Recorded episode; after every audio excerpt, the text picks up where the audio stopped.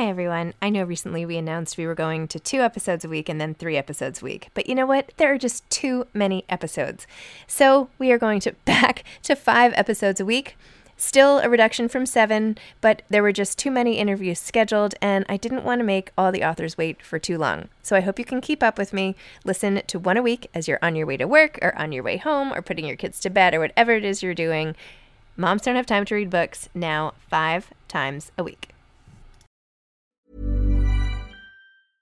I'm Sandra, and I'm just the professional your small business was looking for. But you didn't hire me because you didn't use LinkedIn jobs. LinkedIn has professionals you can't find anywhere else, including those who aren't actively looking for a new job but might be open to the perfect role, like me.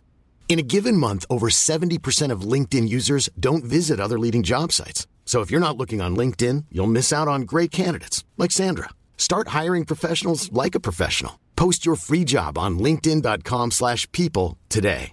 Mom deserves better than a drugstore card. This Mother's Day, surprise her with a truly special personalized card from Moonpig. Add your favorite photos, a heartfelt message, and we'll even mail it for you the same day, all for just $5. From mom to grandma, we have something to celebrate every mom in your life. Every mom deserves a Moonpig card. Get 50% off your first card at moonpig.com. Moonpig.com. Mom deserves the best, and there's no better place to shop for Mother's Day than Whole Foods Market. They're your destination for unbeatable savings, from premium gifts to show-stopping flowers and irresistible desserts. Start by saving 33% with Prime on all body care and candles. Then get a 15-stem bunch of tulips for just $9.99 each with Prime. Round out Mom's menu with festive rosé, irresistible berry chantilly cake, and more special treats. Come celebrate Mother's Day at Whole Foods Market. Hi, I'm Zibby Owens, and you're listening to Moms Don't Have Time to Read Books. This 30 minute podcast features a new author interviewed by me every single day, 365 days a year, for about 30 minutes. I am also the publisher for Zibby Books, which publishes 12 books a year in fiction and memoir. Our books are already out now. You can check it out on zibbybooks.com. And we have a magazine called Zibby Mag, where we have lots of wonderful essays and lifestyle features. That's at zibbymag.com. We have classes at zibbyclasses.com. And I recently opened a bookstore in LA called Zibby's Bookshop at 1113 Montana Avenue at 11th Street in Santa Monica. I hope that you are able to enjoy some of our other offerings. But this here podcast is the basis of all of it and started in 2018. And no matter what I do, this is basically my favorite thing. Enjoy.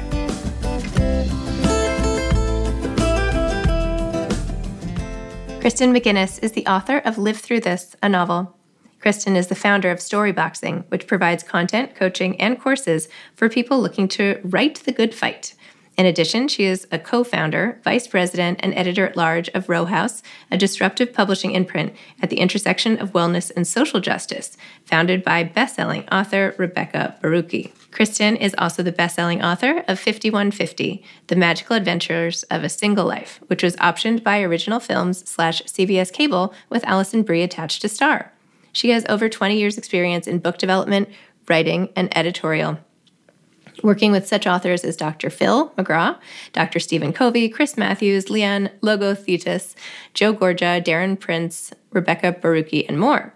She began her career working in publicity for St. Martin's Press before joining the editorial departments of Simon & Schuster, Free Press, and Judith Regan at HarperCollins.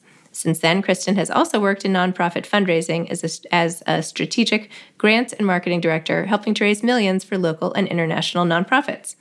Kristen has appeared on The Today Show, in USA Today, and in Marie Claire, and has written for numerous publications, including Huffington Post, Scary Mommy, Psychology Today, Salon, and The Fix.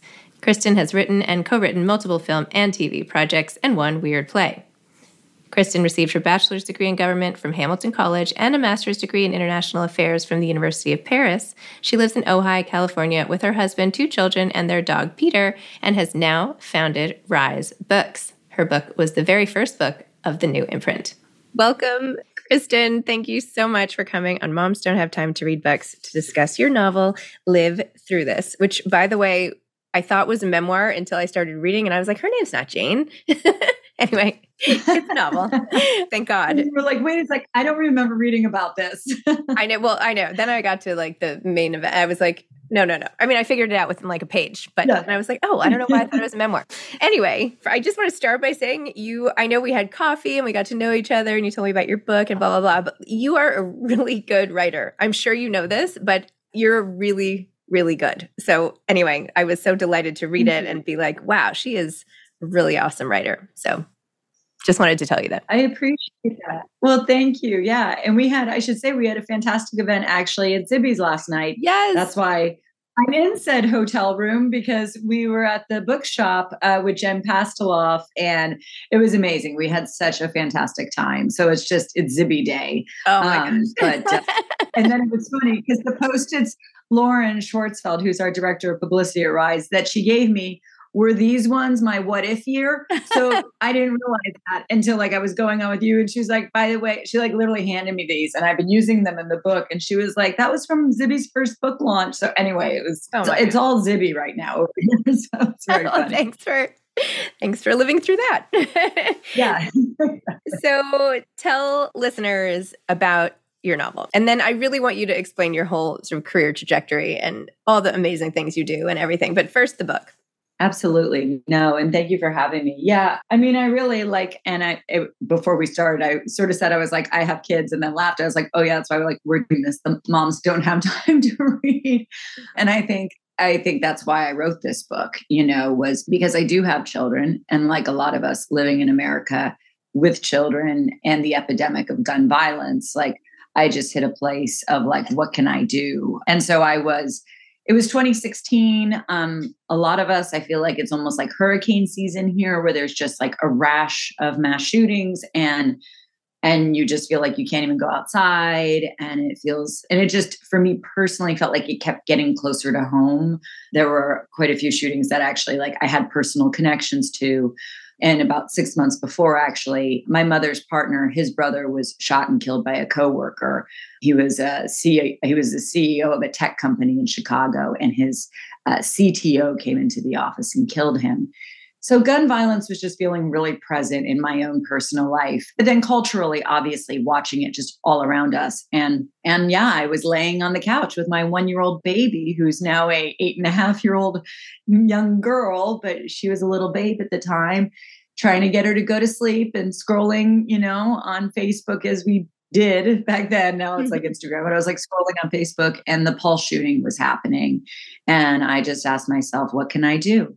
And i knew i had one i had one quality skill set which was writing and i decided i'm going to write a book about it. So you know there is a there is a mass shooting that's at the center of the book. I say initially the shooting took place like on in chapter 8 and sort of both from a narrative perspective but i think actually like it's helped from like a talking about it perspective.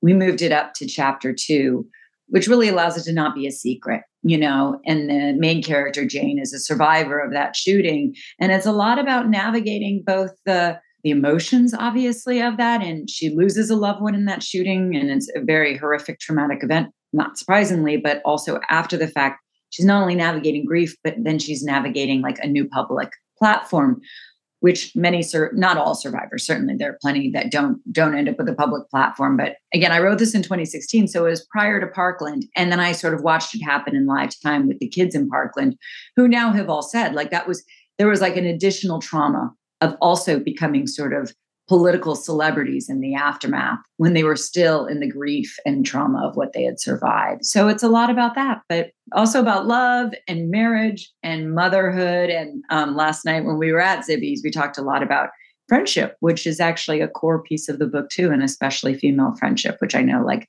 for a lot of us, that's what buoys us, right? And that's what keeps us going even in the hardest times of our life. So. Oh my gosh. Well, I am I I couldn't watch it live last night, but I'm going to go back and watch cuz I want to get to know Jen better and I can't wait to hear what you had to say in the in the event. There was a moment in the book where, you know, right after the horrific shooting where Jane is like shell shocked with her mom getting in the car and decides to sort of speak to the waiting massive reporters and just said like guns do this and her mom's like wait why did you say that you know i feel like it's this big turning point to your comment about the victims having to take on these other identities. And I feel like for her, that was like, that was a moment where her life, I mean, obviously her life had been shattered and went in a different direction moments before. But I feel like for her and perhaps for all the other survivors, there's that question of do you come forward and what do you say? And do you want to have to speak out? It's so obvious, right? But then your own personal life is shattered. So I don't know. I, I feel like that was such a pivotal moment for Jane, at least. Yeah, and I really, you know, I mean, the thing about that moment is that she refuses to take off the clothes and yes. she doesn't like that's not a political statement. She's just traumatized. And the idea, I mean, I think for, I mean, I've not personally gone through this, so it is truly fiction, but I know that like anytime you've lost someone, right? I mean, I just know that just from losing loved ones, right? Like it's almost like you don't want to change clothes because then that means like mm-hmm. the thing happened right it's almost like that first like moment of moving on it's like that first time you go to sleep and you wake up in the new reality it's and so she doesn't like she's terrified to get out of the clothes and they're trying to get her out of the clothes because we've never seen that before mm-hmm. right we actually mm-hmm. don't see survivors post shooting and i spoke with a friend who is an emergency doctor about like what that triage looks like and what their um, what their protocols are. And so she kind of gets she's not supposed to and she sort of gets out of that urgent care where they're holding folks after the fact just to take statements.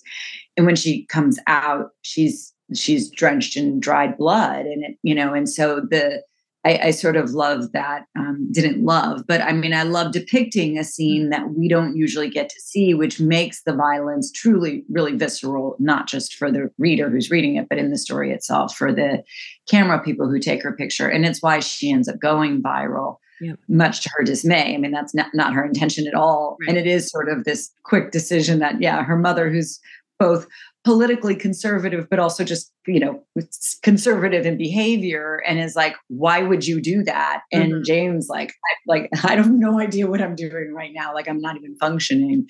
Um, and it ends up really snowballing into something much bigger than she anticipates. Yes.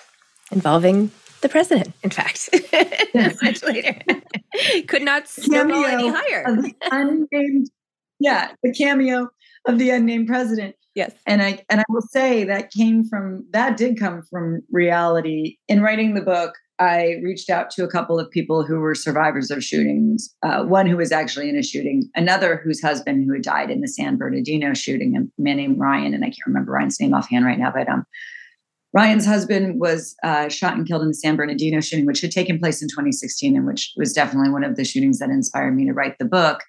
And when stories got out, his husband had actually protected two coworkers in that shooting, two women who had children, in fact.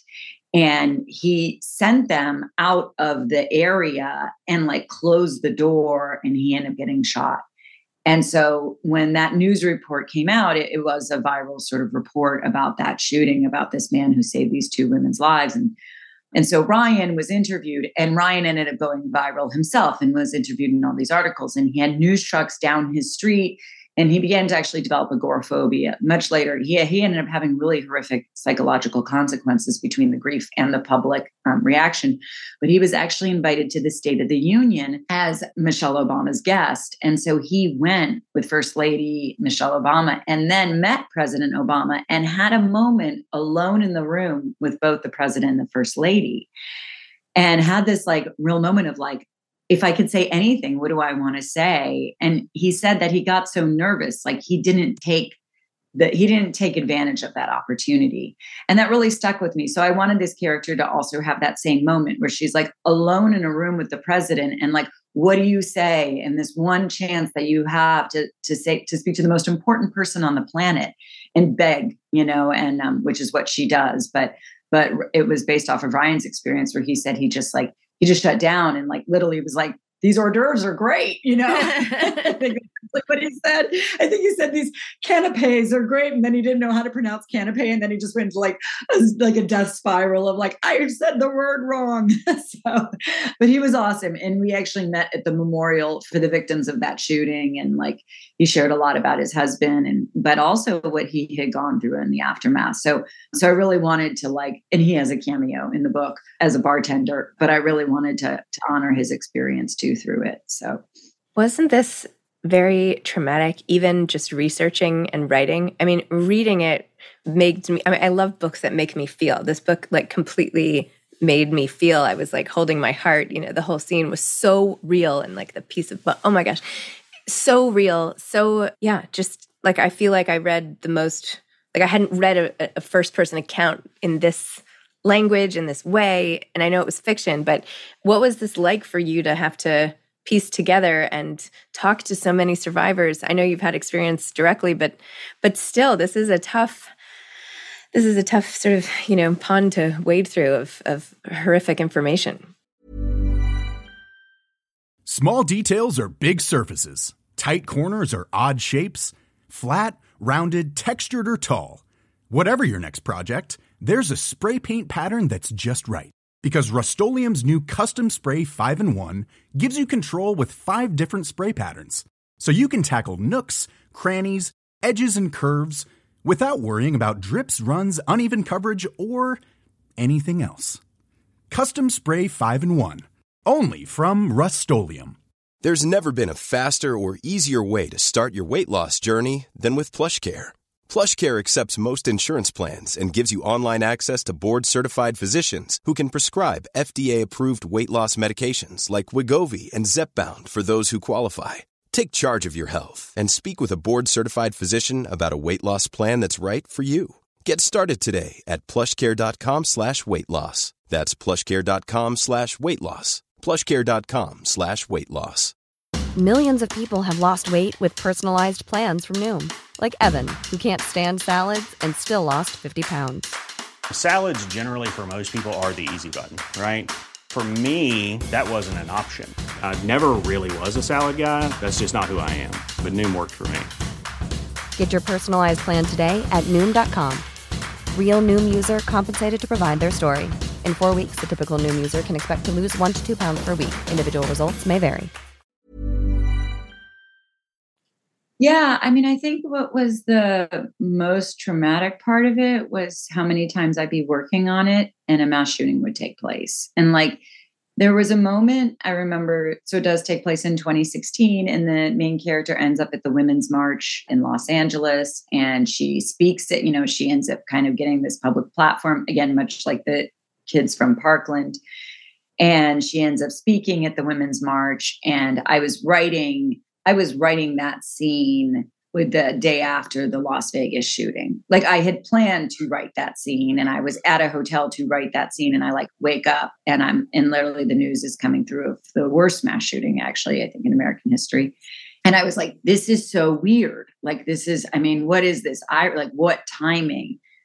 By the time I was done with this book, I was so used to being in the middle of writing a scene, editing the book, working on the book with a mass shooting on the TV in the background that it wasn't even weird anymore. Which I mean, that was probably the most traumatizing part of it was I mean, I was editing when Uvalde happened and the Buffalo shooting happened. And I was just like, it's not even like, oh, what crazy timing. It's just this is what life is here mm-hmm. now. And and that was probably the most traumatic piece of it was to realize that like that's it's not even like a it's not a coincidence anymore mm-hmm. it's just a chronic state of being and so that was the that was really the hardest part was to be working on it for so many years and in the process just watching it continue to happen and with no real change which is the, what the book is a lot about because it's not just a I mean, one of my dear friends blurbed it, Gina Frangello. And in that blurb, she was like, make no mistake, this is a call to action. And and truly, that's why I wanted to write it. You know, much like Shannon Watts created Mom's Demand, I was mm-hmm. like,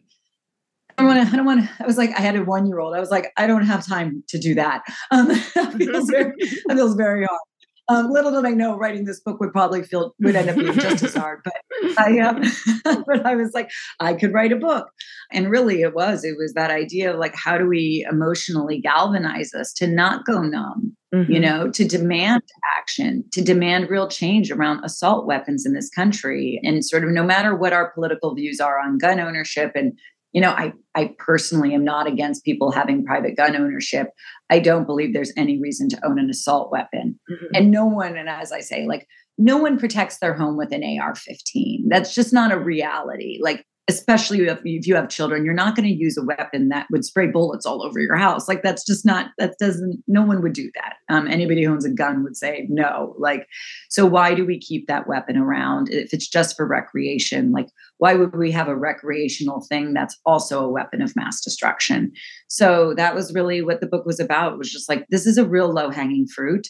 And for some reason, you know administration after administration no one does anything about it. And it's it shouldn't be that it shouldn't be that hard of a thing to fix especially when it causes such devastation. Do you align yourself with any of the, the nonprofits who tackle this? I know you can't start one and that's totally fine. But i know there are many are there any you you support or endorse or for people listening if they want to make change after reading your book? Like where should they go? What should they do next yeah, no, I mean, I've, I mean, I've long been a supporter of Moms Demand and Everytown Gun Safety, which are, you know, the same organization. Moms Demand is a part of it now. But next week, and I'm actually doing an event in Chicago on October 24th with Brenda Mitchell, Pastor Brenda Mitchell, who's part of Everytown and Moms Demand. She lost a son to gun violence, and she's actually been ahead of their DEI initiatives. Uh, she's also, I'm a book coach, and she's a private client of mine. So it was wild because we started working together, and I had no idea what she did for a living and what her,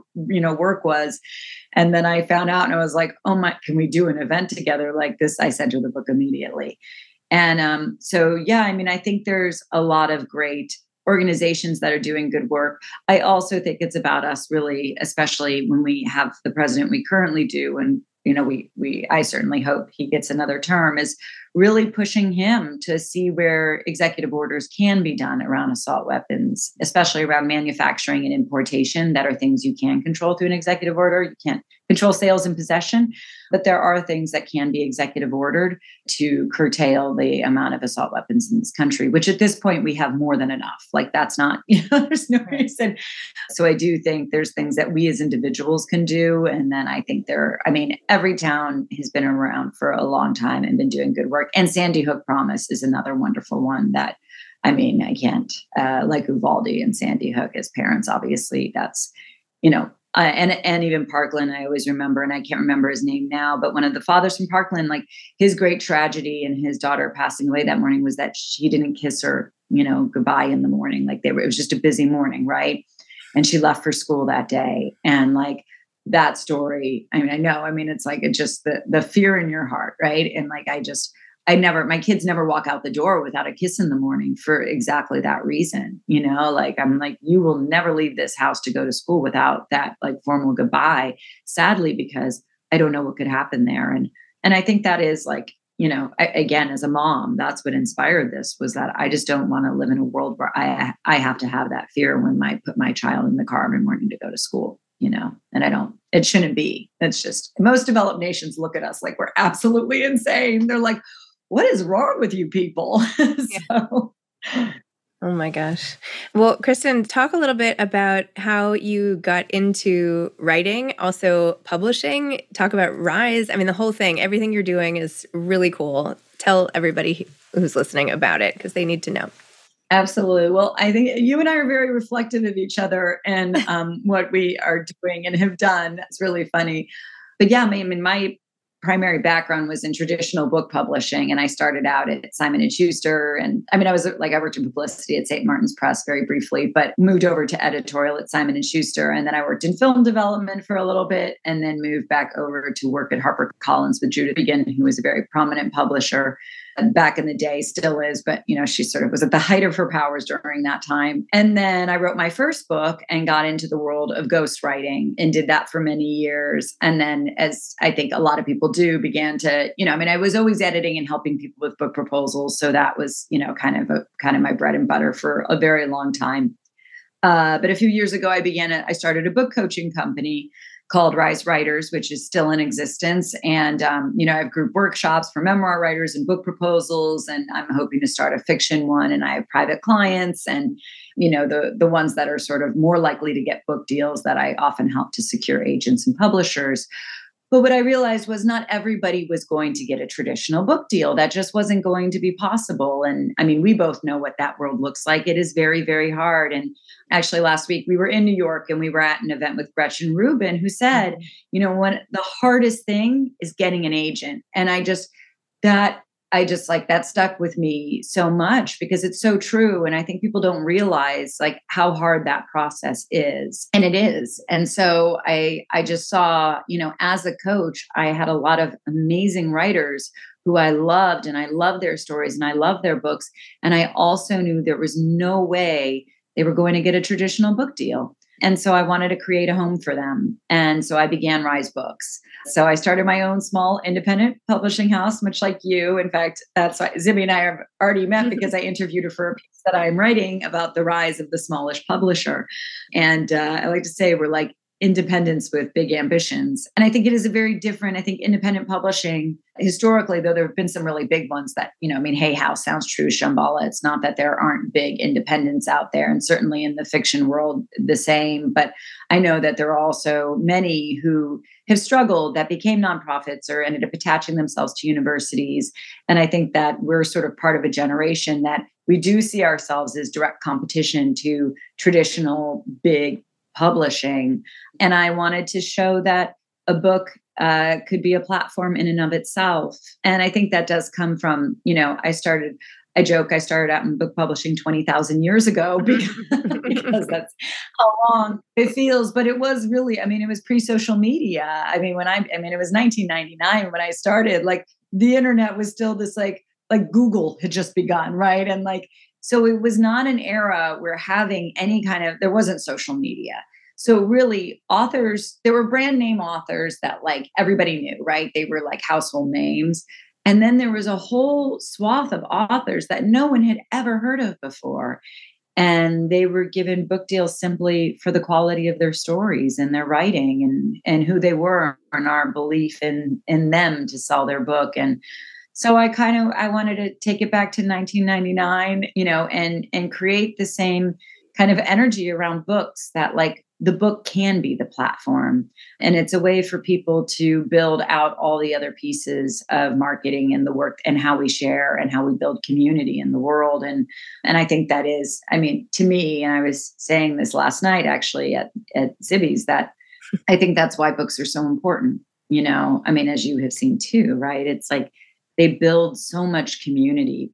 So, what advice do you have for aspiring authors? Just keep writing. I mean, it really is. I think a lot of people think that there's that there's some fast and quick road to, and it, and some people do. I mean, it's not to say some people do have a fast and quick road to getting published, and that's can be part of it but i think that for a lot of other people if that if it doesn't happen immediately they think they failed or they're not a good writer or some you know some other lie we tell ourselves and I always say, like, write, writing is like, I was joking the other day, I did an event with Rob Bell, and I was saying, like, writing is a really dumb idea. Like, for a lot of people, it's not like there usually isn't money on the table for it. It's this thing you do in your free time. There's no guarantee you're going to be successful. And there are a lot of people in your life that are probably like, that's a cute hobby. Like, maybe you should do something else. Right. And I think that if you believe that you have a story to share, like you just you have to keep going with it. You know it's why i ended up publishing live through this on rise books. I didn't build rise books for live through this. I built it for other authors but i had signed about three authors and was trying to sell live through this. I had an agent i got an agent and we weren't getting that immediate yes. And i was like you know what? I'm not going to stay in the badlands of silence that happens in book publishing where like you get a couple rejections and then you just wait forever for responses. And it's a really tough place to be. It's that silence is where you know the writer's brain is like shouldn't have done this anyway. And i was like i'm not gonna you know i don't have to do that. I i actually created something and i can and i decided to go first because i figured if i screwed it up the author couldn't hate me that much. But but i also realized like it it's also the story of being a writer you know that like it really is about persistence and just keep going. And if you believe in the story you have to share. Like don't worry if it takes a lot of time. Like that can be a beautiful journey in and of itself. So i think it's just enjoy the journey of writing. Take it for you know take it for what it is and don't give up on it. So that's you know that's how you end up with one of these. Kristen thank you so much. Thanks for coming on moms no time to read books. Thank you for this beautiful thought-provoking action inspiring novel and for all that you're doing. So thanks. Thank you. Thanks for having me all right. Bye, Kristen. Thanks for listening to this episode of Moms Don't Have Time to Read Books. Don't forget to follow me on Instagram at Zibby Owens and at Moms Don't Have Time to Read Books. Also, sign up for my newsletter at zibbyowens.com and sign up for my virtual book club and meet lots of authors on Zoom every other week. Thanks so much to Steve and Ryan at Texture Sound for the sound editing. And thank you to Morning Moon Productions for providing this fantastic intro and outro music.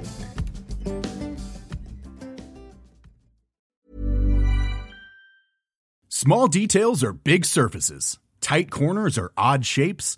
Flat, rounded, textured, or tall. Whatever your next project, there's a spray paint pattern that's just right. Because Rust new Custom Spray 5 in 1 gives you control with five different spray patterns.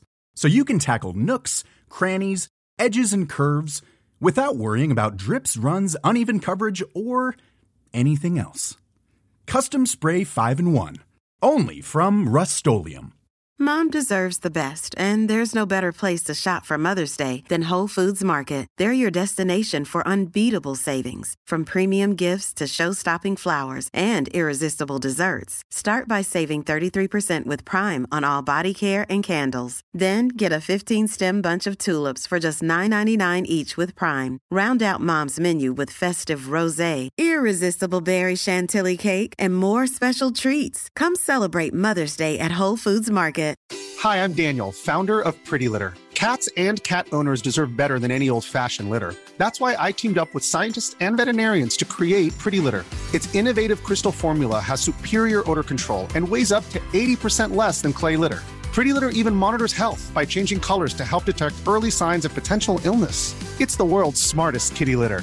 Go to prettylitter.com and use code ACAST for 20% off your first order and a free cat toy. Terms and conditions apply. See site for details.